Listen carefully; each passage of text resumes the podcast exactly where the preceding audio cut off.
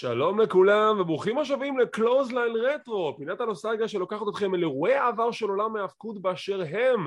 אני איתכם כמו תמיד, יחד איתי שותפיי למסע הנהדר הזה, גורדון ועומר ברקוביץ'. מה שלומכם רבותיי? עומר, אתה ראשון. אני ראשון. אה, וואו, הכל טוב, רסלמניה אחד, מאוד מרגש. יש לי הרבה הרבה להגיד ומעט מאוד להגיד. גורדון? הרבה ומעט מאוד להגיד כאחד. זה, זה מעניין ואני מצפה לשמוע או לא לשמוע את זה. אה, אני חושב שאנחנו צריכים, יחד עם, ה, עם האירוע ה, בעצם ותיק הזה, אורן, אם אני לא טועה, זה, זה האירוע הכי ותיק שסיקרנו עד היום, יכול להיות? אני מאמין שאתה צודק, יפ. Yep. אוקיי, אז אני מבקש מכולכם, כפי שראוי וכדאי, לשנת 1985, להצטייד בחותלות, משקפי שמש שחורים ו puffy shoulders כאלה, אחרת החוויה לא תהיה מושלמת. והנה הזדמנות לתקן טעות היסטורית. רסלמניה 10 זה לא 10 שנים לרסלמניה, רסלמניה 20 זה לא 20 שנה לרסלמניה וכן הלאה, ולכן הרסלמניה הזאת היא לא הרסלמניה השנייה בהיסטוריה, היא הרסלמניה הראשונה בהיסטוריה, ככה סופרים. נכון, סופרים מהדורות לא שנים. אז כפי שאתם שמים לב אנחנו כעת מתחילים את המסורת שהתחלנו מלפני שנה של סיקור מהדורות עבר של ראסלמניות בדרך לראסלמניה אנחנו משהו כמו 38, 36, אני כבר לא זוכר כמה ימים נשארו לפני ראסלמניה אבל אנחנו כאן מתחילים את המסורת של סיקור מהדורות עבר ואמרנו לעצמנו אם כבר להתחיל בחזרה את הדרך הזאת לראסלמניה בואו נלך ישר על ההתחלה ולכן היום אנחנו עושים מאורע היסטורי כמו שגורדון ציין ואנחנו נסקור לכם את רסלמניה, אין לה מספר עדיין. רסלמניה שהתקיימה לה במדיסון סקוויר גארדן לעיני 19,121 אנשים ב-31 במרץ 1985 יש כל כך הרבה דברים שיש להגיד על רסלמניה הראשונה. חלקם כמו ש... תאר לנו, הם די הזויים אבל קודם כל בואו נלך על פרט הטריוויה הכי פשוט איך בכלל עלה השם ראסלמניה? מי חשב על זה? גורדון, מה התשובה לשאלה? התשובה היא האוורד פינקל שבנוסף להיותו כרוז דרמטי ומצוין עם הזמן גם אה, צבר לעצמו מוניטין בתור אה, סוג של אה, מכונת טריוויה אימתנית והוא לצערנו כמובן הוא כבר לא איתנו אבל את תרומתו לרסלמניה הוא נתן בראש ובראשונה עם השם רסלמניה. בנוסף, צריך אולי לתת קצת יותר פירוט, האירוע עצמו מתקיים כי וינס מאוד מאוד מתקנא בג'ים קרוקט, שאיך אומרים, ממול, בארגון המתחרה ממול, אה, מריץ אה, Starrcade ב-85 כבר פעם שלישית, ווינס אומר, חברים, זה, זה, זה, לא, זה לא הולך ככה, גם אני רוצה איזה אירוע גדול משלי. והוא מייסד את רסלמניה, שיהיה מעין card אה, גדול, עדיין לא pay-per-view, שבו הקרבות יהיו, נקרא לזה בחלקם, אה, בעלי אה, איכות וחשיבות גבוהים יותר, וסופרסטארים, נקרא לזה גבוהים יותר בדרג, ייפגשו עם סופרסטארים בינוניים או גבוהים יותר בדרג, האירוע הזה מכיל עבורנו, הוא מכיל מכל טוב, ואם אנחנו רוצים הצלבה מקומית, אז בישראל פחות או יותר ב-85 התחילו לשדר בצבע. אז פה אנחנו לעומת העולם, כן? עומר, כמה מילות פתיחה לפני שניגש לאירוע הנהדר הזה? תשמע, יש, באמת, זה אירוע, אני מבין שהאירוע הזה הוא אירוע היסטורי, ושזה, ושווינס עשה הכל, שם הכל על הכף עדיין פספוס היסטורי שלא קראו לזה The Colossal Tassel, שזה שם הרבה חשב... יותר טוב. אני יותר התבאסתי שנציגנו הישראלי בהנהלה שם, רפי שמיר, לא זרק את סבגים שוונגים בתור השם הרשמי לאירוע הזה, אבל בסדר. זה היה באותו רוח. אה, ש, שם מדהים, כן, השם לא קשור בשום צורה לתקופה, כאילו זה, זה שם מודרני בתקופה, רסנל זה שם ממש טוב, באמת, זה שם ממש ממש טוב. שם מעולה. אה, אני הולך להיות ביקורתי, קחו בחשבון שאני בא עם ציפיות של רסלמניות מאוחרות יותר, ואין שום קשר בין הרסלמניות, בין הרסלמניה הזאת לרסלמניות שבאו אחרי. מעולה. גם אין שום קשר בין הציפיות לבין הרסלמניה, אבל... אוקיי, עכשיו חשוב להבהיר משהו. קודם כל, השאלה הפשוטה, עומר, בן כמה אתה? 34. אה, 34, אוקיי, אתה לא כזה רחוק מאיתנו, אבל מנטלית, אתה כמו צופה בשנות האלפיים, 2005 אפילו הייתי נותן לך. כן, משהו כזה. וזה ההבדל בינך לביני לבין גורדון. אני וגורדון היינו, גדלנו שם, היינו בעידן הזה, ככה שבשבילי זה היה לראות ממש אירוע נוסטלגי, כי אני רגיל לדינמיקה של פעם, של איך קרבות ההאבקות היו בעבר לעומת איך שהם היום. לכן בשבילי שאני רואה את האירוע הזה, אני יכול לקטול אותו בשנייה וחצי, אבל אני אומר לך בכנות, אני רואה את הקרבות, וכן, יש הרבה דברים להגיד עליהם, אבל יש משהו מאוד קסום בעיניי בפשטות של פעם, איך שהציגו קרבות, הרעיונות לפני הקרבות, הפרזנטציה, העובדה שכל קרב יש לו זמן בזירה, אפילו שהם כאילו איזה שש דקות כל קרב, זה כאילו, זה אומר בשבילי משהו, זה היה מאוד נורא נחמד לראות כזה אירוע נוסטלגי, בלי מחשבות של היום של כזה למה אין לי high flying ו-450 splash וזה, כאילו, משהו פשוט,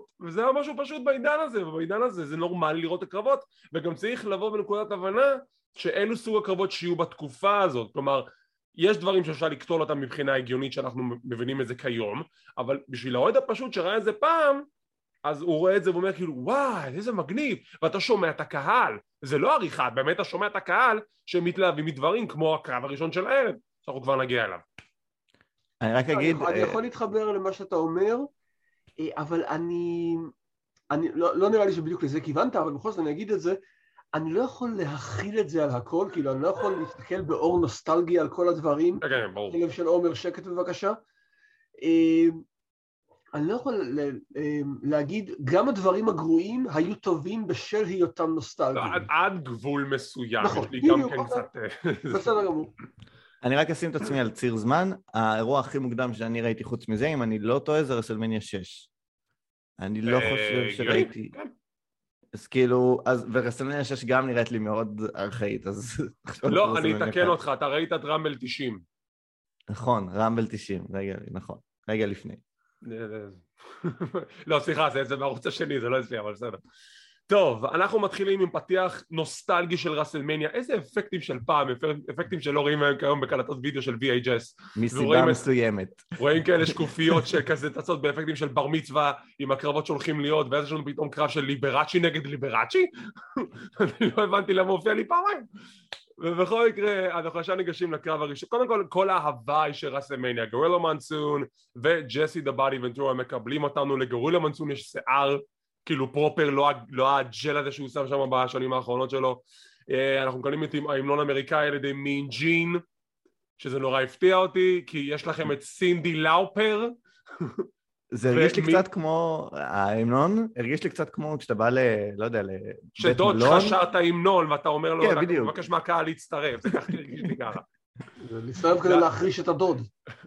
זה, הנור, זה, הנורא, זה נורא הצחיק אותי, וכאילו אתם רואים שבגלל שזה שידור ראשון גרדיוזי שלהם, יש מלא, מלא פאשלות, מלא, יותר מדי אפילו, ואז כזה, אוקיי אנחנו מעבירים את השידור ללורד אלפרד הייז, ואלפרד הייז ככה, כן שלום לכולם, עכשיו אני אספר לכם סיפור, הוא כל הזמן מסתכל על הטקסט, הוא כל הזמן מסתכל על הציוד, הוא בכלל לא מפוקס, הוא כולו רועד, זה כל כך מרגש לראות את זה, והוא מספר לנו על הקרב הראשון, יש לנו ראיונות אה, לפני הקרב, גם פה יש לנו מלא botch ים נהדרים טיטו סנטנה עם אה, ראיון מאוד נחמד עם ג'ין, עוברים ל Executioner, כבר נדבר על מי זה, והוא עושה botch ישר להתחלה שהוא מגמגם, ואז הוא אומר את התוכנית הזדונית שלו, הוא הולך לעבוד על הרגל של סנטנה, למה אתה אומר את זה? בשידור חי, מוקלט, whatever, כשאתה יודע שעכשיו נכנס לקרב, למה להגיד ליריב שלך מה אתה הולך לעשות?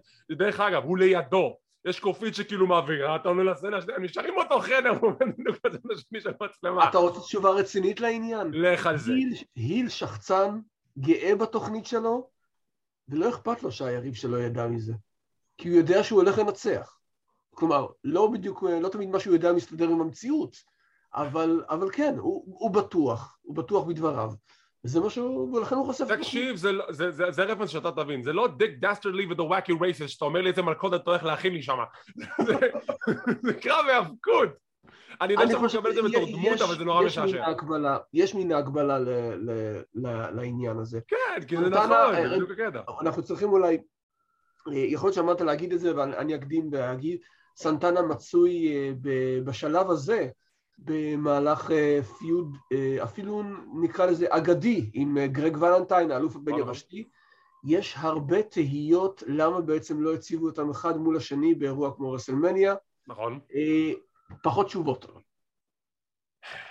טוב, תקשיבו, ו- אי אפשר לדבר כל כך הרבה זמן בלי לה- בלי לדבר על המסכה, כן? אה, זה- הוא מצא את זה- ברחוב. השארתי את. זה לך, כאילו, אני, אתם יודעים, אני זוכר Executioner, אני זוכר את הדמויות מ-92-93, שזה באמת היה מסכות שחורות וכזה ציור של גרזן כזה על הציץ. אתה זה זוכר לא מי היה הם זה. היו? האם אה? אתה זוכר מי הם היו? ברי הרדי ודוויין גיל, אז זה אני קורא. יפה. עכשיו אל לא- תגיד לעומר שהוא לא מרגיש חכם יותר.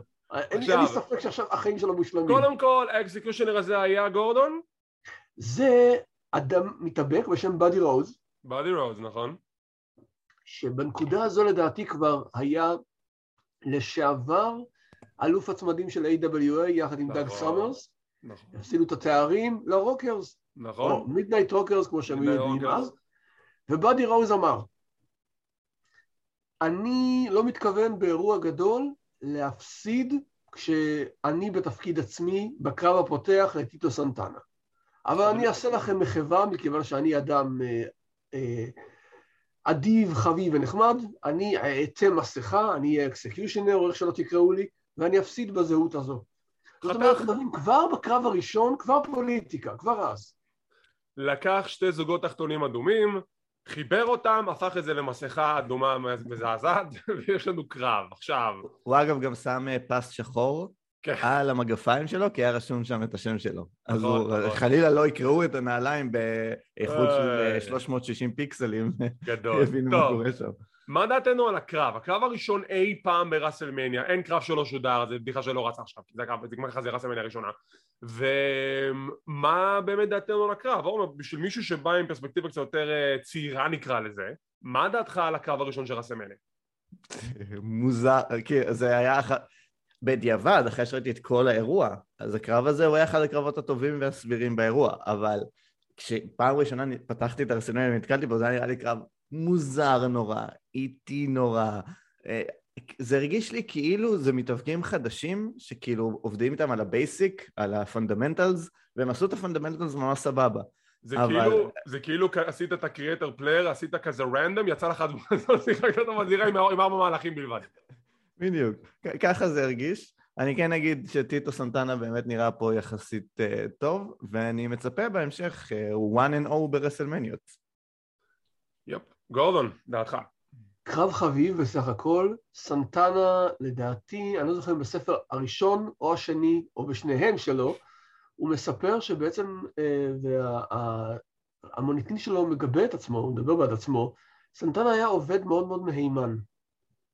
והוא אומר. נתנו לי, נתנו לי את הקרב הפותח של הסלמניה, כי ידעו שאני יכול לספק את הסחורה, אפילו, אם, אה, אפילו אם מדובר בקרב מול אה, מתאבק במסכה, שעד כמה שאני יודע, די ידעו שזה באדי רוז, אבל הוא פשוט עדיף להצניע את העניין הזה.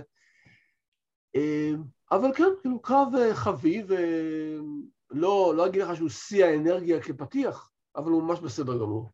אני מסכים, אני חושב שהקרב הזה היה בסדר גמור לאותה תקופה. גם אני לא מבין למה לא שמו אותו מול גרג דה המר ולנטיין, ומשכו את זה לעוד אירוע גדול, ספיישל טלוויזיוני whatever. אבל כן, זה קרב נחמד, טיטו סנטנה מאוד, לאורך ההיסטוריה, very underrated, הבן אדם הזה היה אחד מהמתאבקים הטובים בזירה, ואת האמת גם ראוי לפינת spotlight בעתיד אצלנו. אמרתי אני מבין- להציע.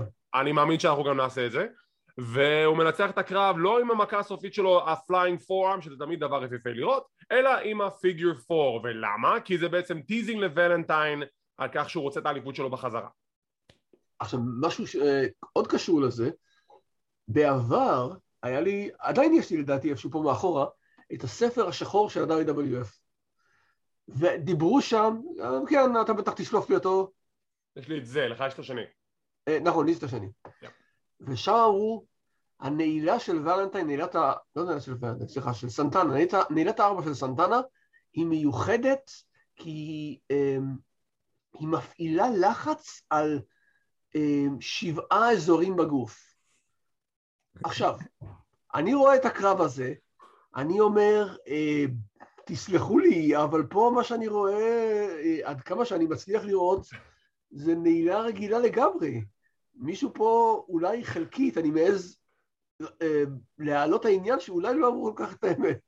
לא, אולי כללו גם את האוזניים, כל פעם שהוא נתן את הזה והוא ירד למטה, הוא צעק, הריבה! לאיפה? לאיפה אתה מפעיל לחץ פה? לתריסריון? למה? לכבד? אני לא יודע. אז היה- שאלה איך אתה מגדיר אזור פשוט. כן, זהו. אני- אני מביא לך דברים כהווייתם, ככה היה כתוב בספר, אני תרגמתי.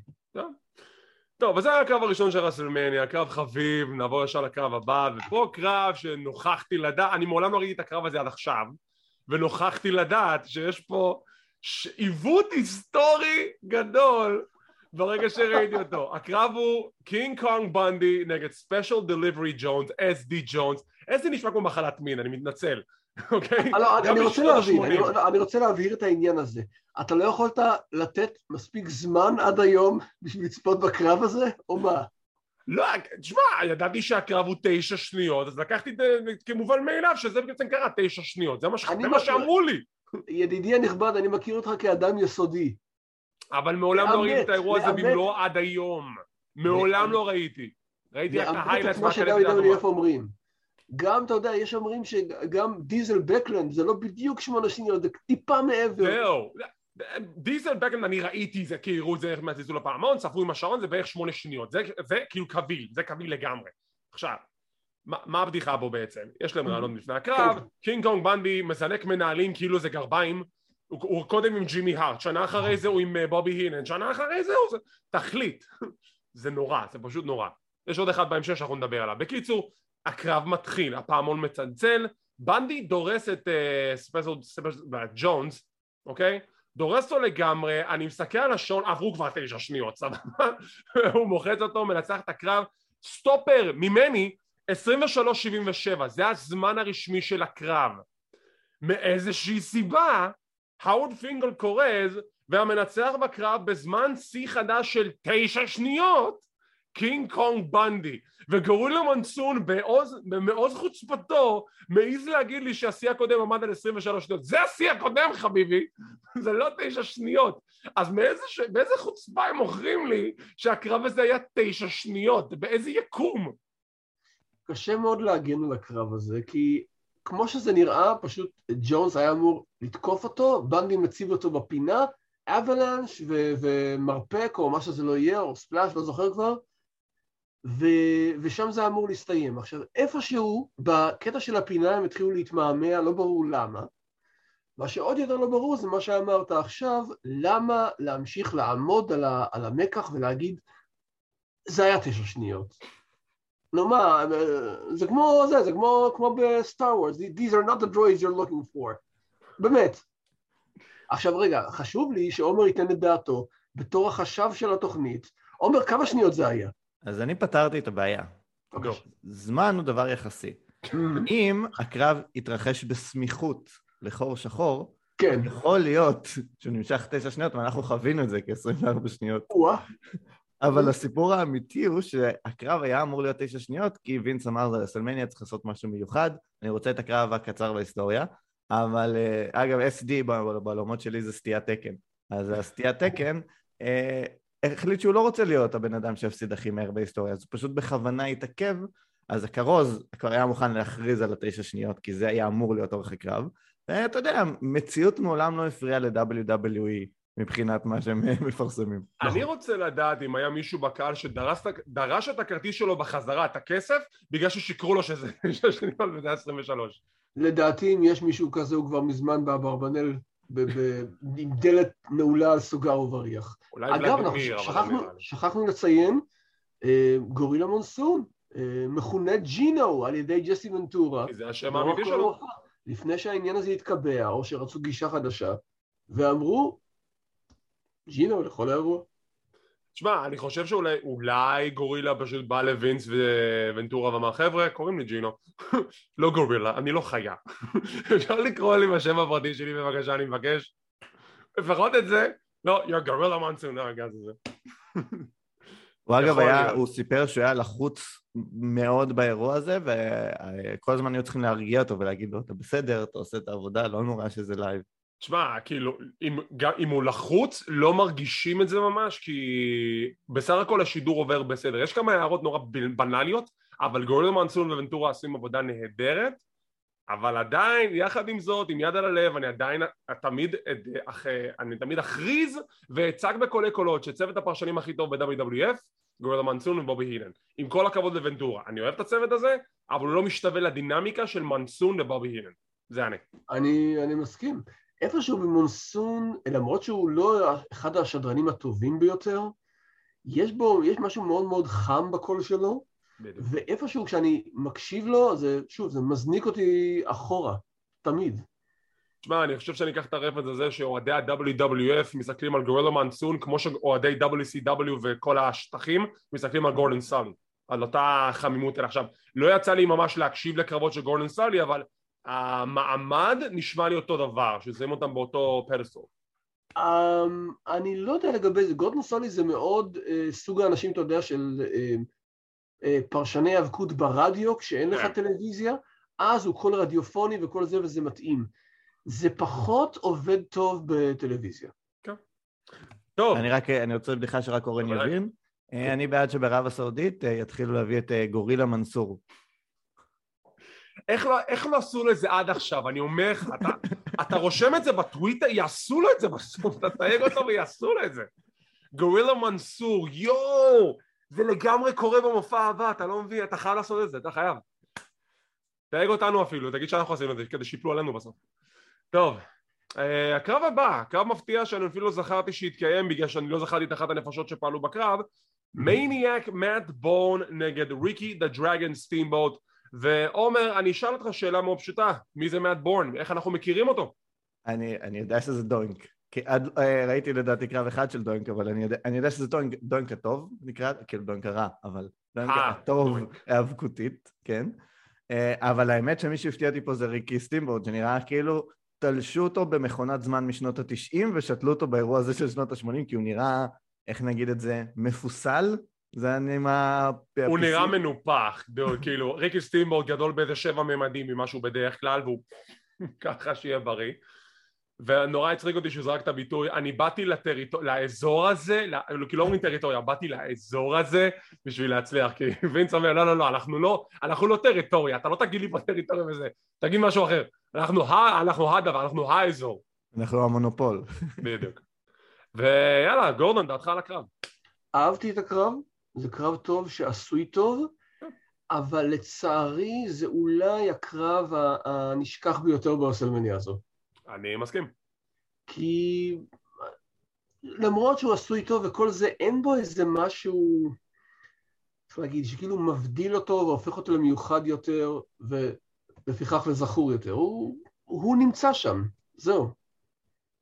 כן, לפחות הוא קיבל את המקום שלו בהיסטוריה בתור קרב שהתקיים בראסלמניה עם כמה מהלכים מבריקים של וויקי סטימבוט, אבל... אנחנו רוצים כבר עכשיו להתחיל לספור מי היה בסטארקייד הראשון וברסלמניה הראשונה? אני אנחש סטימבוט, וחוץ ופייפר וולנטיין, ומי עוד? בוב אורטון. אורטון. ולדעתי יש לפחות עוד אחד שאני פשוט שוכח ממנו כרגע. אבל אני רוצה לשמוע מה עומר חשב על הקרב. בוודאי, בוודאי. אה, קודם כל זה קרב שלישי ברצף שנמשך פחות מחמש דקות, ואני נדיב עם החמש דקות. אה, כצופה מודרני זה נותן לי נורא תחושה של סקוושים מיותרים כאלה של תוכנית שבועית שבונים מתאבקים, שזה פחות או יותר מה שהם היו, אולי חוץ מהראשון. אה, אז, אז לא מאוד התלהבתי, אבל אני יכול להגיד במסגרת זה שלא התלהבתי, שזה קרב הערב שלי. זה הקרב הכי טוב, שהכי נהניתי ממנו. אני לא יכול לפאר אותו בשבחים, אבל uh, בהחלט מבין כל הקרבות של הערב, גם מבחינת הלוק, גם מבחינת איך שזה התנהל, זה הכי מודרני שהיה באירוע הזה. הוא היה הכי מודרני, כי גם סטימבוט היה מתאבק מאוד, uh, שהקדים את זמנו נקרא לזה. וגם הסיום, ה cross body מהפינה לאמצע הזירה בזינוק מטורף, רק סטימבוט יכול לעשות את זה, מנצח את מאט בורן והוא מנצח ברסלמניה הראשונה שלו, ייי. זהו. אוקיי, הקרב הבא, אוי זה משעשע. יש לנו את ברוטוס ביפקייק עם מנהלות ג'וני ואלינט, ג'וני וי, נכון? תודה, לא קראו לו אבל ג'וני ואלינט. נגד דיוויד סמרטינו ואביו בפינתו ברונו סמרטינו. יש לנו רעיונות לפני הקרב דיוויד מדבר עם ברונו, ברונו מאיים על ג'וני אם אתה תקרב לזירה אני אשבוך את הפנים ג'וני ואלנטי פרומו משעשע ואז הוא, הוא מפנה את המיקרופון לביפקייק ביפקייק בוא תגיד לו מה אתה חושב ביפקייק לא מוציא מילה מהפה במשך איזה עשר שניות שהם בסוף עושה כזה לא הבנתי, אתה היית אמור להגיד משהו ושכחת, או, שניס... או שזה ככה אמור להיות? קודם כל, אני לא יודע מה איתך, אבל כשאני לא שומע את ביף קייק יותר טוב לי. דבר שני, משעשע לומר על זה, אני לא יכול. זה הקרב הראשון הגרוע בתולדות רסלמניה, ואיכשהו, יחד עם עצם היותו גרוע, הוא מצליח גם לשעמם. זאת אומרת, יש פה הספק כפול. והם נורא השתדלו החבר'ה. וזה מעין פיוד שאם אני לא טועה הוא נסגר דווקא בקרב צמדים בין אה, ארבע הנפשות הפועלות, שאני מקווה לטובתם שהיה יותר מעניין ויותר מבדר מאשר האסון הזה שהוקרן אה, מולנו בזה הרגע. עומר, דעתך על הקרב, אז אני אחפור עליו. הכ- הכל מדהים, קודם כל באמת, הכל, הכל ייחודי, אבל דיוויד סמרטינו, שכאחד שלא הכיר, עצם השם זה נשמע כמו אה, המצאה, כאילו, יותר לי, כן, ברור, דיוויד סמרטינו היה ברסלמניה אחד, הייתי בטוח שאתם עובדים עליי, אבל אה, אני לא חושב שהשילוב הזה של אב ובן, שנועד לעשות פוש לבן, עבד אי פעם, המקרה היחיד שאני יכול לחשוב שזה עבד בו, זה בוב אורטון עם רנדי אורטון, ואז הם סוג של, גם אורטון היה מסתדר בלי בוב, כאילו רנדי היה מסתדר בלי בוב בסופו של דבר. זה לא עובד הדבר הזה, זה שהאב הפופולרי לא יהפוך את הבן לפופולרי, וזה שהבן הלא פופולרי עומד ליד האבא האולטרה פופולרי, עוד יותר לא מוציא את הבן over, אבל איך נוציא את הבן over? schmoz. נהדר, אין, פנטסטי, booking 101. אוקיי, אז הקו מתחיל, ברונוס ביפק וג'וני עושים את דרכם על הזירה, הכל טוב ויפה. ואז מקבלים את דיוויד ואת ברונו, והכרוז אומר, והנה המתאבק הבא, משקל בלה בלה בלה, דיוויד סמרטינו. ואיתו האגדה המהלכת, ברונו סמרטינו. לילד לא היה סיכוי, אוקיי? רק מההכרזה הזאת, רק מההכרזה הזאת, זהו, קברו אותו באדמה כבר, זהו. באמת, אני כל כך ריחמתי עליו, כאילו, הילד עושה את הופעת הבכורה שלו באירוע גדול במאה סקוויר גרדן, עיר הבית של אבא שלו, אוקיי? והמינימום שהאבא יכול לתת לבן זה שיציגו את הבן אחרי האבא. לא, לא, האבא צריך להיות מוצג אחרון, כי זו האטרקציה האמיתית. עכשיו, לגבי היכולות של דיוויד בזירה, קופי כמו אבא שלו, וזה, וזה לא מחמאה גדולה כל כך.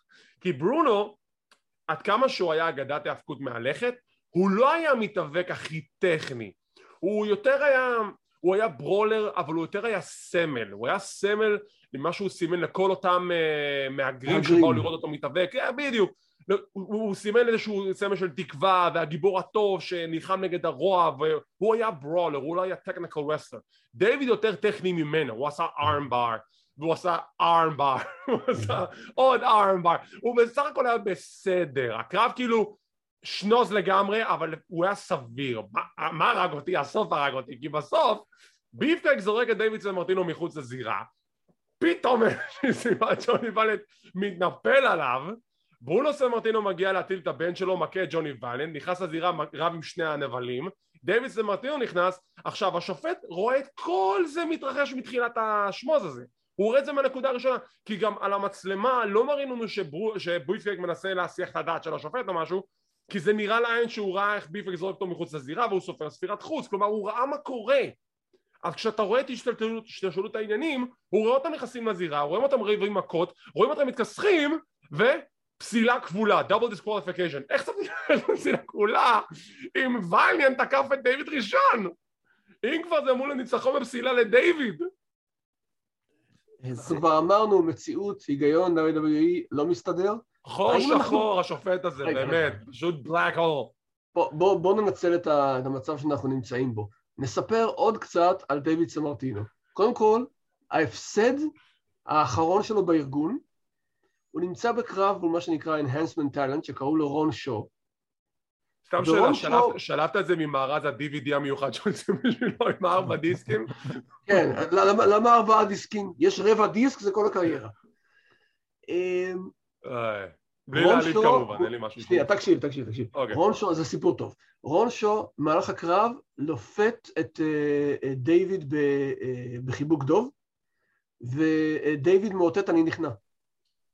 וואו, הוא נכנע למהלך הסיום של אבא שלו. נניח לזה לרגע. אוקיי. Okay. זה לא מציב אותו באור מי יודע מה גדול, ועד כמה שזה גם, זה גם, זה, זהו, זה סוף הקריירה שלו אצל וינס. והוא מופיע שוב, לפחות לקרב אחד ב-WCW, מול אלוף ה cruiserweight דין מלנקו. מתי? 96, אם אני לא. וואו! כן, זכור לי משהו, זה היה באירוע? Nitro, אם אני לא טועה. הגיוני. אני חושב שזה, וואי, הגיוני לגמרי. איזה קטע. כן, אבל הוא נראה שם לפחות קצת יותר מעוצב. אה, נדמה לי שגם הקרב היה קצת יותר טוב. אבל זהו, זו פינתנו אה, להפעם, המחווה לדיוויד סמרטינו, שאני בטוח שאם הוא היה יודע עליה, סביר להניח שהיה מעריך אותה מאוד. בפעם הבאה פינת ה spotlight, אבל היא תהיה ארוכה מדי בשביל דיוויד סמרטינו. לא משהו אישי נגד הילד, אבל כמו, שגור, כמו שעומר ציין, כשהוא דיבר על אבא פופולרי, ילד פופולרי, כאילו ראינו כבר את הדבר הזה קורה לאורך הקריירה, כמו, כמו שהוא ציין, בוב אורטון ורנדי, דסטי רודס ודסטן, דסטי רודס וקודי, טד דיביאסי, טד דיביאסי ג'וניור, לא חסר, רגע, רגע, הדוגמה, הדוגמה הטובה ביותר. מקמן ו- ו- ושיין, לא, אייבן וסקוט פוצקי. אייבן וסקוט פוצקי, אייבן וסקוט פוצקי מבחינתי ההקבלה מתאימה לברונו ודייוויד, למה?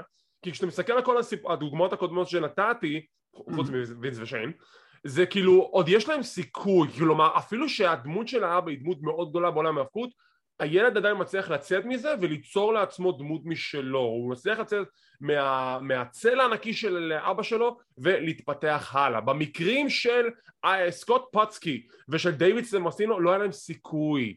לא היה להם סיכוי, כי סקוט פצקי היה לו את הכישרון, היה לו את ה look, אבל משהו שם התמסמס. במקרה של דיוויד, אתה הבן של ברונו סמרטינו, מה רצית? למה הכנסת אותו בכלל לעסק הזה? עדיף הפעם לפתוח חנות תקליטים בברוקלין או משהו כזה. היה לו סיכוי יותר טוב להצליח. אגב, גם סקוט פצקי מצא את דרכו ל-WCW, נכון. והוא הוא עטה שם puffy shirt כזה, כמו שברצ'יל ישים על עצמו. רגע. והוא היה staple של אה, Nitro, ונדמה לי גם של Thunder הרבה מאוד זמן, בלי שום ניצחונות. כן, סתם שם למלא את החלל ה void שיש לו ב roster של WCW, וזה מבאס, כי לילד הזה היה פוטנציאל. אתה זוכר את הקרב של אייבן וסקוט נגד בריין כריסטופר וג'רי לולר? ואייבן בא בלי שום מסת שריר, כאילו עכשיו הביאו אותו מהבית ואמרו, אתה עושה משהו עכשיו ב-15 דקות הבאות? בוא תיתן קרב, תצמיד גם את ג'רי לולר ותנצח ואת בקרב." השיר אה, I have צ'קוקה, משהו כזה. יא, בדיוק. טוב. אה, בוא נראה. אה, עוד משהו שנורא נורא הצחיק אותי. בספציפית בקרב הזה. גורילה מנסון וונטורה באיזושהי נקודה בתחילת הערב, באחד מהקרבות, לא זוכר איזה, הם אמרו כזה, טוב זה ראסלמניה, הערב אין באמת מפסידים, כי כולם מקבלים את ההזדמנות לזרוח באור הזרקורים של האירוע הגדול. ספציפית בקרב הזה, וואי, מישהו מפסיד, הלך עליו, הלכה לו הקריירה, לפחות חצי שנה עכשיו הוא מדרון. אני כזה, רגע, אחד, זה לא מה שאמרת לפני כן. תשמע, אני, אני מאושר ששכחתי את העניין הזה, כי זה איזו אמרה גרועה. ממש. פשוט ציוד, לא יודע מי אמר להם להגיד את זה. טוב, הקרב הבא. גרג דה המר ולנטיין נגד דה ג'ונקיארד דוג. אין סיפור, יש קרב פשוט על אליפות הבין יבשתית. עכשיו, הקטע הוא, אם אתה שם לב עומר, התארים של אליפות הבין יבשתית, אליפות העולם ואליפות הזוגות, הם שונים בעידן הזה, הם מתחלפים רק בסביבות אה, 87-88. מה דעתך על התארים של אז? אה, חשוב מאוד להגן עליהם, זה מה שיש לי להגיד. תש- תשמע, אה, אה, קודם כל איפה, אה, כאילו איפה קרב אליפות העולם ברסלמניה? אם אם כבר זה כאילו הקרב הבכיר של האליפויות, נכון? לא יודע בדירוג אם זה מעל הזוגות או מתחת לזוגות, אבל זה כאילו קרב האליפות המרכזי של האירוע. אה, לא יכול להגיד שהעילה של החגורה פה מרגישה לי מאוד גדולה, וזה מרגיש לי כמו החגורה הכי חשובה בו. כאילו זה לא שראיתי את זה ואז... אה, סליחה, זה The Intercontinental Heavyweight Championship. כן, מברזיל, כן. אז זה, זה, זה מוזר. אני כן אגיד שמבחינת אה, כל הקרבות שהיו פה, פה נעשה משהו שקצת חבל לי שלא עושים יותר. כי לא אהבתי את הקרב בכלל, היה קרב זוועה, אבל, אבל הסוף, הסוף היה ממש עשוי טוב בקטע של הוא מרמה, שזה הגיוני, זה היל, ואז נכנס טיטו סנטנה, שיש שלי, לו פיוד עם ולנטיין. זהו, יש לו פיוד, אבל אני לא מכיר את זה, אז מבחינתי זה... עכשיו אתה יודע כאילו שיש נורא. לו פיוד עם ולנטיין? אה, ואז השופט פשוט מאמין לו, כאילו טוב, אני מניח שאתה אומר את האמת, מחדש את הקרב, ואז גרג ולנטיין עושה משהו שהוא מאוד הגיוני להיא לעשות. אומר, אני אקח את ה countout והולך, וחבל לי שלא עושים את זה יותר. כי ל heel זה מצוין, זה בניגוד ל countout רגיל, זה מאפשר לו להגיד, אני ניצחתי, וזה שהשופט מושחת זה לא אשמתי, זה יופי של, בטוח שהם לא עשו עם זה כלום, אבל זה יופי של דבר ל storyline להמשיך איתו, של heel יש ניצחון פיקטיבי שיכול לחגוג עליו, ולא סתם הפסד countout רגיל. בגדול היריבות ממשיכה גם אחרי זה, אבל זה ניתן לגורדון לספר את זה. אמ, כן, זו יריבות ניצחת מאוד, שלדעתי יש עליה גם איזה סוג של, אני לא זוכר, הם עשו איזה וידאו משותף של הפיוד בין שניהם, סנטנה וולנטיין. עכשיו, על הקרב עצמו, זה... תראו, כבר בנקודה הזו מאוד מאוד קשה להוציא מ-JYD קרב טוב. כי הוא כריזמטי מאוד, הוא אולי הפייס השלישי בגודלו בחברה באותה נקודה. נכון. ואני לא אומר, מגיע לו קרב על האליפות הבין יבשתית דאז, אבל זה... כישורי זירה אין פה, וזה עוד לפני שהוא יחזור ל-NWA בשנת 1990 עם עודף משקל שהוא נראה כאילו בהיריון. Yeah. ועל ולנטיין אה, בדרך כלל, וגם הפעם, אין לי מספיק עניינים טובות, היל מצוין, אלוף מצוין אה, אז, ומתאבק טוב. אני אסכים עם כל מילה גם, אין לי כל כך מה להרחיב, חוץ מהעובדה ששינו את שיר הכניסה של ה-JYD, שהוא אה, נכנס ושומעים את העריכה של האוורד פינקל, and do the ring, אני יודע שזה עריכה, אוקיי? שלמו תמלוגים למי שצריך, תשימו לי את הפסקול המקורי, מה אני צריך את השטויות האלו?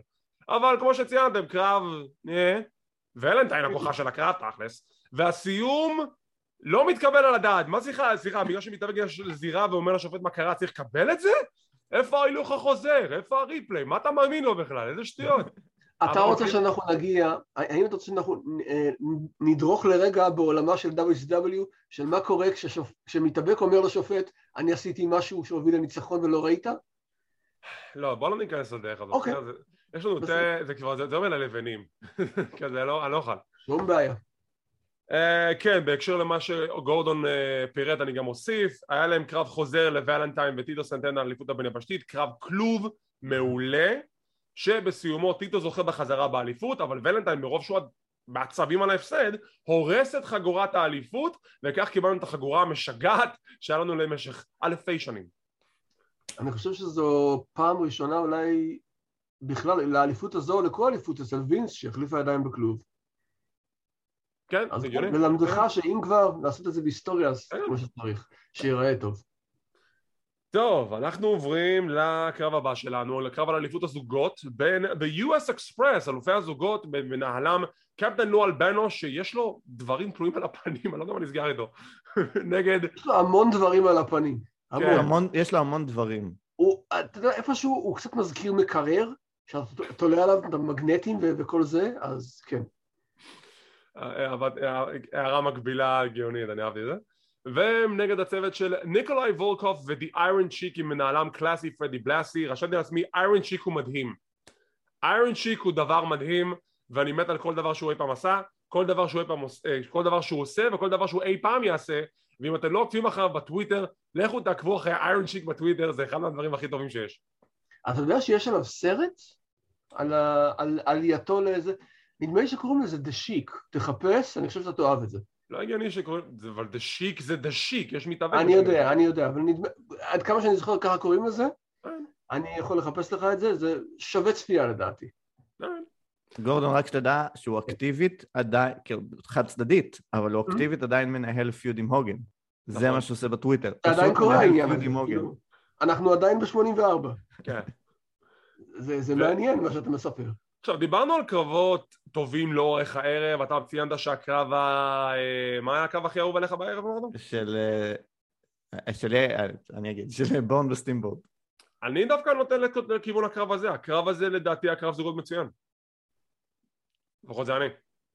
שבסיומו יש לנו אלופי זוגות חדשים ששיק וניקולאי מרמים, הוא לוקח את המכה של פרדי בלאסי, מכה את ראשו של ברי ווינדאם, הצמדה, והנבלים שהם אנטי ארצות הברית זוכים ברסלמניה?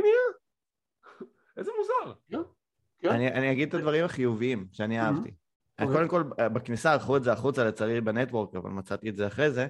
אה, הדבר הנהדר זה שהם נכנסים, כמובן שיש שם כל הבעיה עם השדר צד הזה, זה מצחיק נורא שהם נכנסים, ואחרי שהם נכנסים לזירה עוברים לפרומו המוקלט מאחורי הקלעים, שזה תזמון, שזה תזמון הכי טוב שיכול להיות. זה WW היום עושים עם כל הריקאפים שלו, שמישהו הולך לזירה, ואז רואים אותו מה היה שיר הכניסה שלהם לזירה?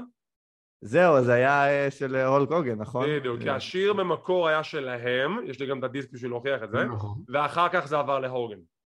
כן, אז, אז אני לא ראיתי את זה, ראיתי רק את הגרסה עם השיר המוזר הזה שזה, וגם שהכניסו להוגן בסוף את המוזיקה בדיעבד.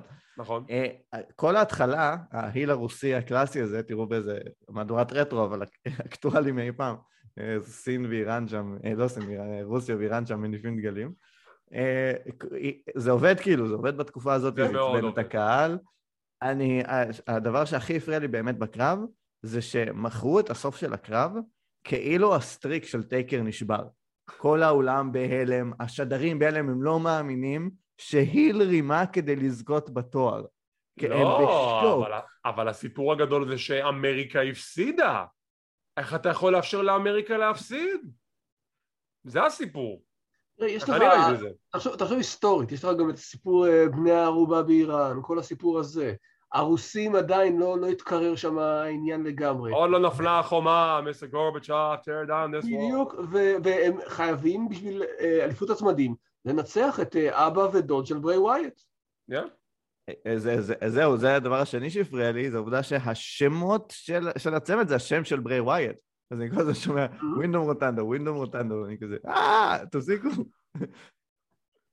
לא, אבל הקרב עצמו, אני חייב לומר, הוא, הוא לגמרי בסדר. קרב בסדר גמור. לא אגיד לך שהם... אה, שיק ווולקוב הם איזה, הם איזה Midnight Express כ tag team, אבל הם heel ים מאוד מאוד דומיננטיים, והקהל שונא אותם, שזה, שזה קשה לתאר. זה היה. שוב, אה, וולקוב אומרים שהוא היה מאוד מאוד פתאומי, הוא היה מתאבק בזירה, ופתאום הוא היה עושה סלטה. זה, זה אבל שנאה... Look at Volkoff do the somersault, now the Iron Sheik, do the 450 splash. לא, לא somersault, זה cartwheel, בוא, somersault אני לא רואה אותו עושה. אבל זאת גם שנאה כזאת של פעם, שצריך מאבטחים בדרך כן, לחדר כן, מלון, כן. זה ממש שנאה קלאסית. אני חושב שאולי אפילו בולירי אמר את זה, או אם זה לא, מישהו אמר את זה, אבל לשורה התחתונה זה שהיל אמיתי בעסק זה מישהו שאתה שונא. אם יש היל שאתה חושב שהוא מגניב, הוא לא באמת היל, וזה מה שיפה בתקופה ההיא, כשהיה לך היל, הוא היה היל, אתה שנאת את The Iron Chick, אתה שנאת את ניקולאי וולקוף, מסכן הבחור. והיום, מי באמת יש לך בעולם ההאבקות שאתה באמת מתעב בתור דמות של היל, נבל אולטימטיבי שאתה לא סובל אותו. הכי קרוב לזה זה MJF. הכי אני קרוב. אני מת על MJF, אבל אתה מבין, כל פעם שהוא עושה... אתה מבין? הוא הכי קרוב וגם זה לא.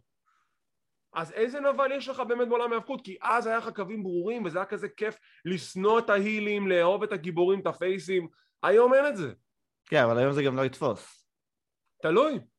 אם אתה עושה נבל מספיק טוב זה יכול לעבוד עד שיחליטו אה אוקיי זה מגניב שהוא עכשיו שונא את כולנו בוא נאהב אותו אני לא אקח את הפינה של נירה לפוסט מודרניזם אבל, אבל היום לדעתי קצת יותר קשה לעשות גבולות ברורים אה, שמישהו אחד שכולנו נשנא ומישהו אחד שכולנו נאהב זה פשוט לא עובד כן.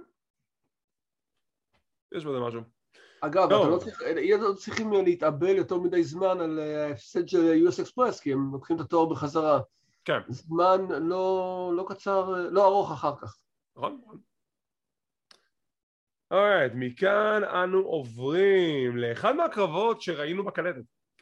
הקרב הוא בין ביג ג'ון סטאד לאנדרי דה ג'יינט בקרב 15,000 דולר body slam challenge שמצד אחד עם אנדרי דה ג'יינט מצליח לעשות body slam לביג ג'ון סטאד יש, הוא שומר על הקריירה שלו והוא זוכה ב-15 אלף דולר אבל אם הוא נכשל אז הוא חייב לפרוש עכשיו זה לפחות הסיפולציה שאני פחות יותר הבנתי אבל תן להבין כאילו אם הוא לא מצליח לעשות אותו סלאם פעם, בפעם הראשונה אז הוא נכשל ונגמר הקרב או שהוא אם הוא מפסיד. לא, לא, לא, לא. יש ליד השעון, לא? אני מניח ש...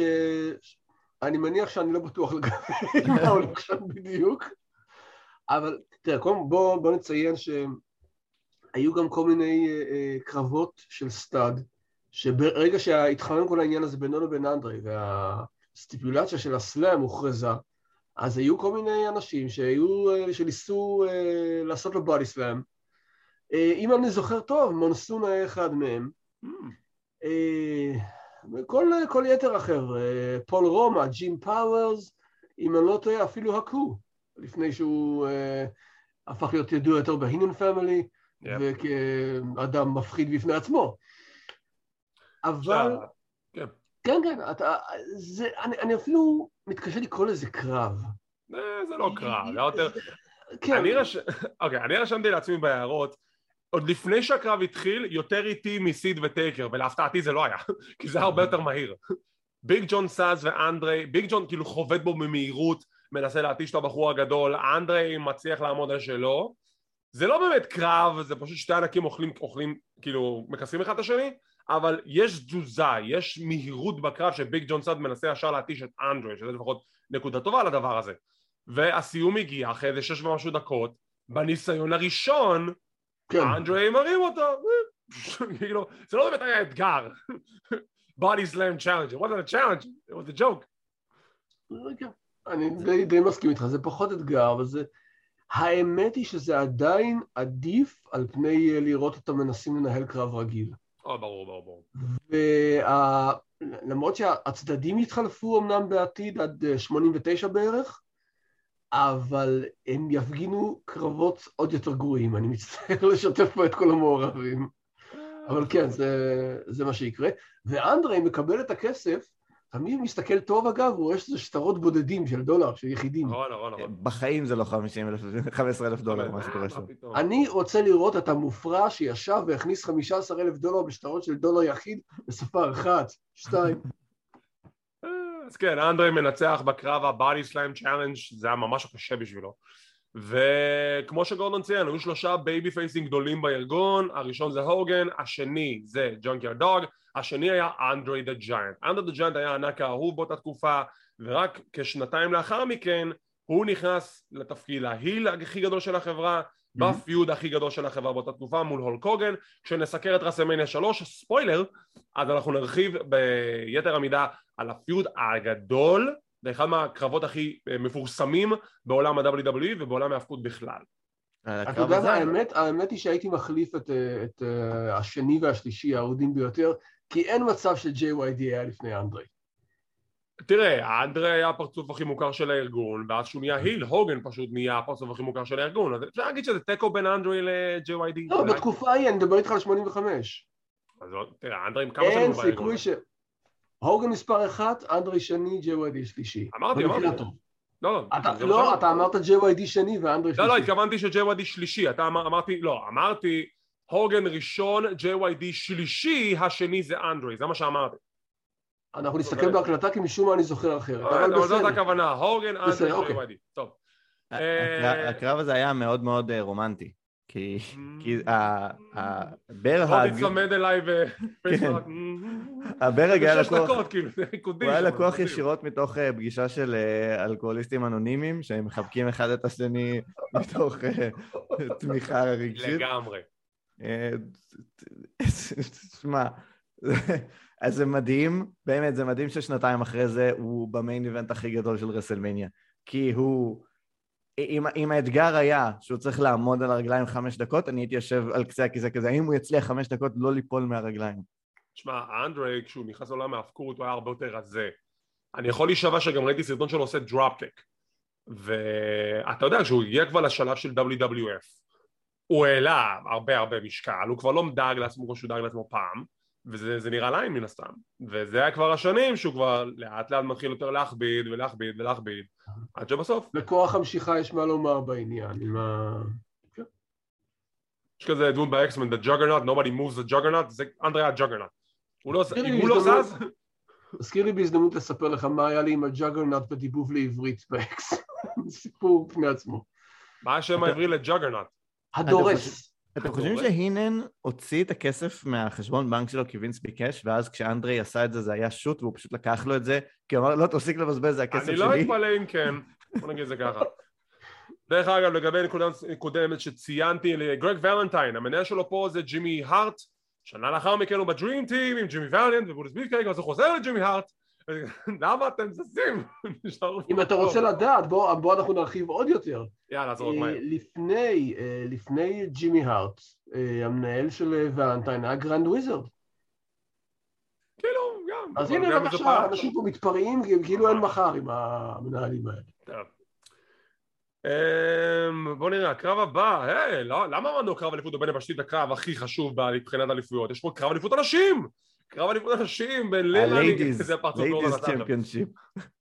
בין כן. לילני קאי בפינתה לילני, לילני, לא לילני לילני. קאי ובפינתה מול המופלאה נגד ונדי רקטר שבפינה שלה נמצאת ה-Now Manager סינדי לאופר הסלב איזה כיף שיש לנו סלב ברסלמניה איך- מי האמן שפה התחיל הקטע הזה והסיפור הזה שלמעשה לילני זכתה באליפות מוונדי תחת מרמה כמובן וזה קרב חוזר ויש לנו קרב שאני אני יודע.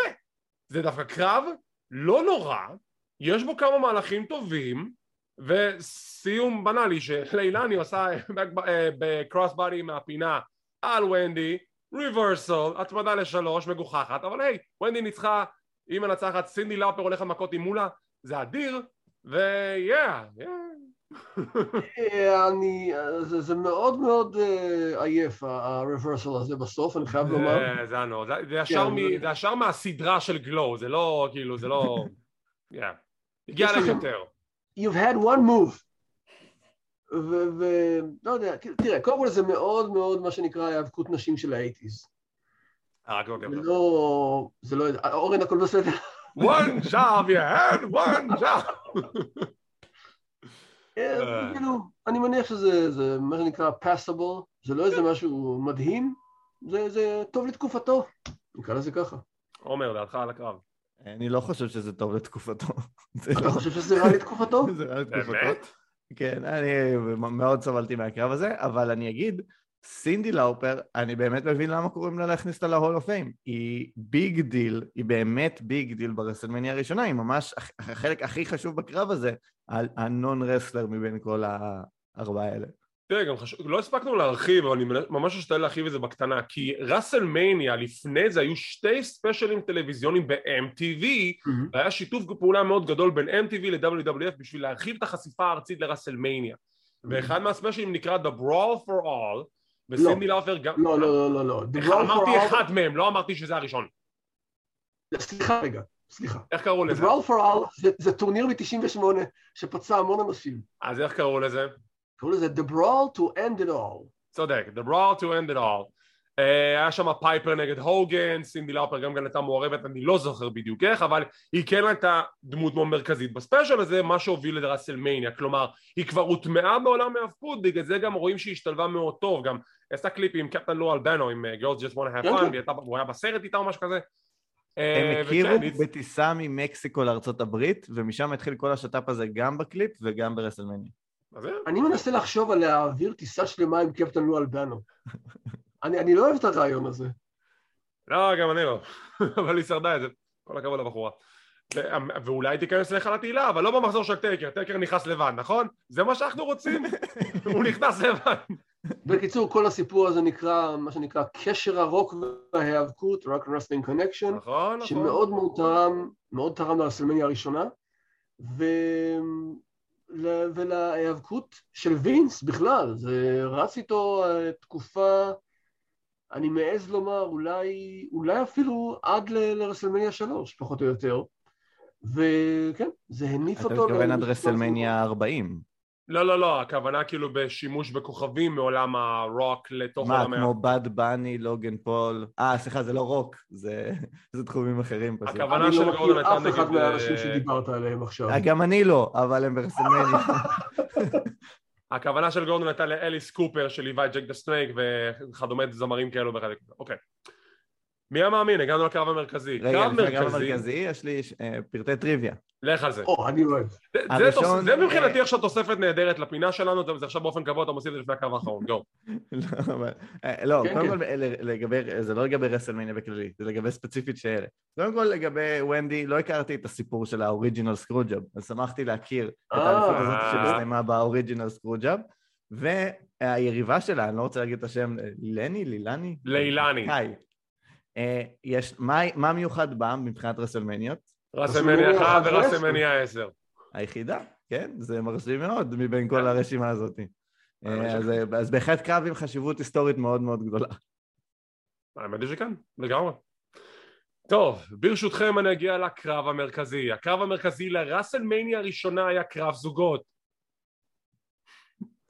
יש לנו בצד אחד את ראודי, רודי פייפר ומיסטר וונדרפול פול אורנדורף שבפינה שלהם נמצא הקאובוי בוב אורטון. מהצד השני הולק הוגן אלוף ה-WWF בזמנו עם מיסטר טי ובפינה שלהם סופרפליי ג'ימי סנוקה. אבל זה לא הכל כי יש לנו סלבס, סלבריטאים משלל הצבעים ומשלל הסגנונות ומשלל ענפים כשיש לנו את מוחמד עלי בתור שופט אורח מחוץ לזירה שגם יש נקודה בקרב שהוא נכנס לתוך הזירה בשביל להפריד וזה מגניב לגמרי אני לא חושב שסיפרו לו ש- שזה מזויף.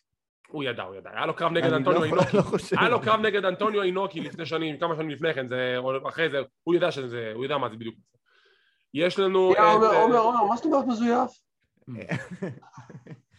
יש לנו את אה, ליברצ'י בתור גסט Mhm. טיימקיפר כן. שהוא בא לזירה ועם הרוקץ והוא רוקד לו שם וזה מגניב יש לנו אתה יודע שליברצ'י היה, אני יודע שזה מעצבן, אבל אני יודע, אבל שנייה, אתה יודע שליברצ'י היה אחד מהיריבים של באטמן ב-66? זכרתי. את זה אני זכרתי את זה הוא שיחק שני אחים תאומים, וגם שם הוא היה עליו פסנתר, זה, זה כבר לקראת סוף הרן של הסדרה. מן הסתם גם שם הוא הרבה יותר רזה מאשר איך שהוא נראה פה. אבל כן, אתה יודע, סלבריטאים, פט פטרסון, השופט האורח. פט פטרסון עם שיער צבוע ומחריד הוא השופט האורח, אל תגיד לי שזה אמיתי, זה השיער צבוע אוקיי, אני, אני, I can אני לא mile מתערב. away. ויש לנו את uh, מישהו בשם בילי מרטין שהיה המנהל של ניו יורק ינקיז, הוא הכרוז האורח ו... הוא אוקיי. באמצע הפסיק לכרוז, כן? באמצע הכניסה. לא, לא, לא, כאילו, לא, הוא לא שהפסיק. בגלל העריכה של הנטוורק אז הם קטעו את הזה אה, שלו, זה לא אוקיי. שהוא הפסיק. הוא לא הופסק. הוא הופסק. והם לא יכלו לשים את הפסקול של האוורד פינקל, כי הם ידעו, ידענו כבר מי קרא את זה לפני כן, אי אפשר לערוך אותו עכשיו. אמ, וואו, מה יש להגיד על הקרב? אמ, הוא התקיים, שזו התחלה טובה. אה, היה שם שמוז די גדול שזה הביא את מוחמד עלי להפריד את האנשים בתוך הזירה, שזה הקטע מגניב לגמרי. כבר ציינתי את זה פעמיים, כי לא יותר מדי להגיד על הקרב. אנחנו רוצים קצת להרחיב על מיסטר טי, אולי כדאי... אה, בואו נרחיב על מיסטר טי, איך הוא הגיע לזה בכלל? מיסטר טי כיכב בסרט מאוד מצליח, שנקרא רוקי שלוש. רגע, זה... זה לא, זה לא אחרי? לדעתי לא, כי הרוקי הראשון הוא מ-76. אבל רוקי שלוש לא היה בתקופה של 87 יחד עם אה, כאילו וואסמניה שלוש? כי לדעתי השיתוף התחיל בוא, בוא נוסיף כשהוגן היה עוד ב... כשהוגן היה בצוות העניין. הוגן נמצא ברוקי 2 או 3. הוגן בשלוש.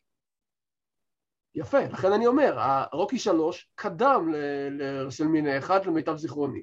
בשלוש שנים. בוא, בוא נראה, כן? 82? כן, מאי 82.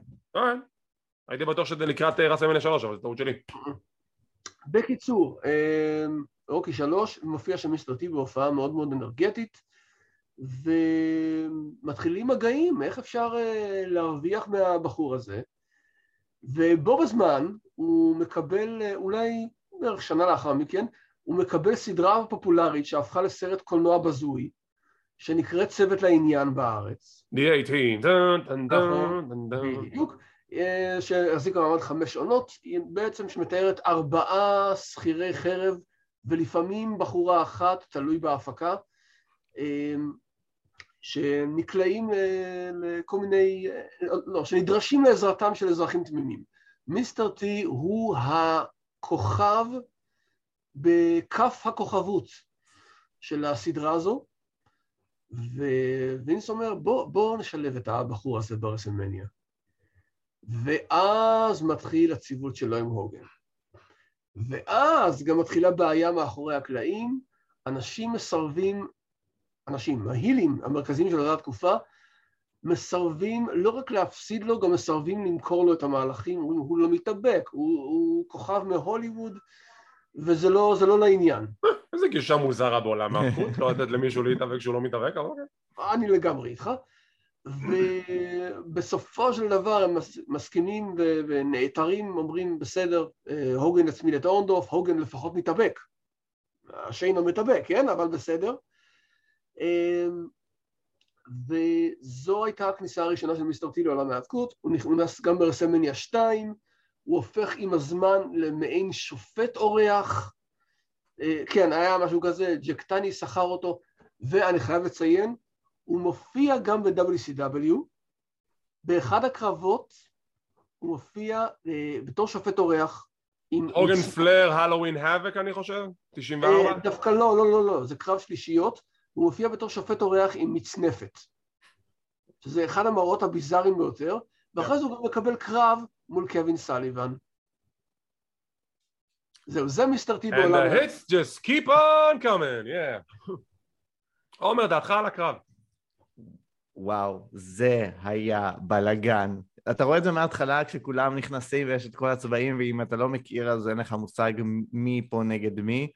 אה, וגם כל, לקחו את רוב הקרב מווייד שוט מוזר כזה, אני לא יודע אם זה עריכה בדיעבד, אבל זה מאוד מוציא אותך מהקרב. רואים שקווין דן לא ערך את זה. קשה קשה להגיד דברים טכניים מהקרב, אני יודע, סיום אינובטיבי, על זה שההיל מנסה לתקוף את הפייס אבל פוגע בהיל השני. Yep. ניחא הפייסים מנצחים. אני כן אגיד אבל, הקונספט של להביא את מיסטר טי, של להביא את, אה, את לאופר לאירוע הזה לרסלמניה, צריך להגיד, לא נאהב את זה כאוהבי היאבקות, זה מה שגרם לאירוע הזה להיות הצלחה. ההופעה שלהם בסאטרדיי נייט לייב יום לפני, כל הדברים האלה, זה הסיבה שהרסלמניה הזאת הצליחה, אה, פיננסית, לא מתייחס לרמה, הצליחה פיננסית, וזו הסיבה שעד היום הוא הולך עם הראש הזה, כי, כי בסוף זה עובד.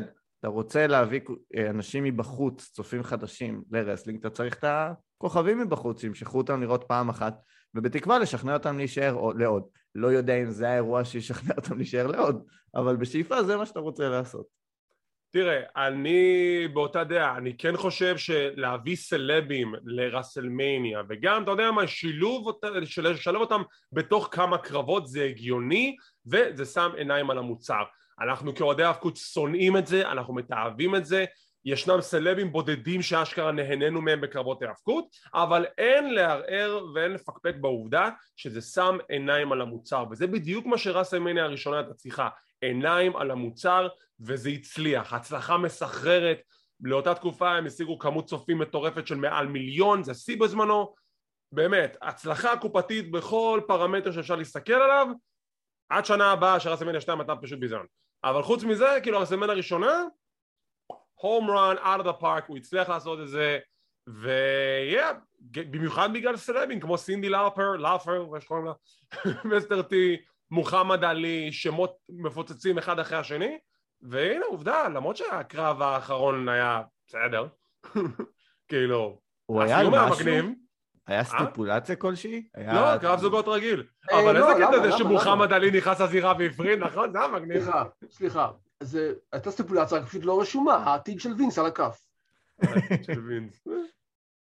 טוב, ועם זאת זה היה רסלמניה... לא, אתה לא סיימת, אני לא חיוויתי דעה על הקרב. אה, סליחה, מתנצל, מה הדעה שלך על הקרב? לא משהו. אבל תראה, מבחינת ההאבקות כבר דיברנו על זה, זה, זה לא בדיוק אה, גן עדן טכני, אבל אני צריך רק לצדד בכם ולומר, להסכים עם מה שכבר אמרתם. זה מה ששם את העיניים על המוצר. אה, סיום מעניין, ושוב, אני מאלה שחושבים שהמבט של face in peril צריך להיות פעם אחת, זה כאן היה יותר מפעם אחת ואני לא אוהב את זה, אבל כן, זה נתן את, ה... נתן את הטון, הכתיב את, את הקצב בדיוק כפי שרסלמניה צריכה להיות. רגע. אני לא יודע אם שניכם או אחד מכם ראיתם את אה, הוגן כמעט הורג את אה, ריצ'רד בלצר? אה, לא. לא? אוקיי, יטופל, יטופל. אני אשלח לכם קישור. זה מבדר באופן קריפי. אה, בתוכנית טוק שלו הזאת, ראיתי, שהוא עשה כן, לו... בסדר. הוא עשה לו אה, זה שהוא חוטף את המכה מאחורה. כן, כן, כן. וואו, זה מדהים, זה מדהים. זה מדהים, זה לא בעיני ריצ'רד בלצר. לא, הוא טבע אותם וזה לא היה... נכון, בדיוק. בסדר, אז אין לי מה לשמוע. אגב, לשים עיניים על המוצר, זה אחלה דרך לשים עיניים על המוצר. נכון, בעלות מסוימת. לגמרי. טוב, ועם זאת, אנו בעצם נסכם את ראסלמניה בלי מספר. כמו תמיד, אנחנו נותנים לזה ציון מ-1 עד 10, שיש גם 0 אם הוא היה קטסטרופה. עומר, אני מתחיל איתך, מה הציון שלך לראסלמניה? בלי מספר. אני נאלץ להיות לא הוגן. אני, אני, אני מבין שלתקופתו, אם, אני, אם הייתי חי אז ורואה את זה, אולי הייתי מתלהב יותר. אני נותן לאירוע הזה ארבע, כי היה, הוא היה fun בסך הכל, היה הרבה רעשים וצלצולים, אבל wrestling wise זה לא דומה למה שאני מכיר היום כרסלינג. אוקיי, גורדון? Okay, עכשיו, אז uh, העניין הוא שלדעתי האירוע הזה, מכיוון שאני מתלבט בקשר אליו, יהיה חמש. אנחנו ניתן לו חמש, וזה יהיה עם חשיבות היסטורית ועם כל הקרבות המעורבים באיכותם נקרא לזה, אז אני חושב שחמש אה, בהחלט, אה, בהחלט יהיה מספיק. אני אלך על ארבע וחצי, כי מצד אחד אני די מסכים עם הדעה של עומר שזה באמת לא אירוע כזה גדול, ומצד שני הנוסטלגיה די חובקת בו, ואני מצדד בצד של גורדון שזה כן האירוע המהנה, אבל שוב, אני די חלוק עם עצמי, וזה לא באמת האירוע הכי גדול בעולם, בוא נהיה כנים, ארבע וחצי זה הציון שלי, אני בדיוק חלוק באמצע בין שניכם, אז יהיה רסמניה, תחילת דרך די מקרטעת, אבל זה כן נתן לנו קצת הבטחה לגבי העתיד, חוץ מרסמניה 2, אוקיי? כאילו לא. יש שם כמה דברים נחמדים, אבל כמכלול, לא, זה לא. זה לא. ויהיה, עם זאת אנחנו נסיים להפעם, אנחנו כעת מתחילים את הדרך הארוכה לרסלמניה, מספר מהדורות שיצוצו לכם פעם בשבוע, אולי פעמיים בשבוע, תלוי מתי אני מצליח לעלות אותם לערוץ. וכמו תמיד, אם אתם רוצים להישאר מעודכנים ולראות מתי אני מעלה את הפינות האלו, תלחצו על הלייק, תירשמו לערוץ, תלחצו לפעמון לקבל עדכונים, זה חינם, זה לא עולה כסף. כמו כן אנחנו בפודקאסט קלוזליין, אנחנו בפודבין, ספוטיפיי, גוגל פודקאסט, אודיבל ועוד רבים טובים. לא לשכוח לצפות בפינה של חברי הטובה מברקוביץ', גברים בטייץ, אה, הטופ שבע בימי חמישי או שישי או מתישהו מתישהו מכין לנו זה עמוד בפייסבוק. וכמו תמיד תודה רבה שצפיתם, שמחים שהאזנתם, מקווים שנהנתם ונתראה בפעם הבאה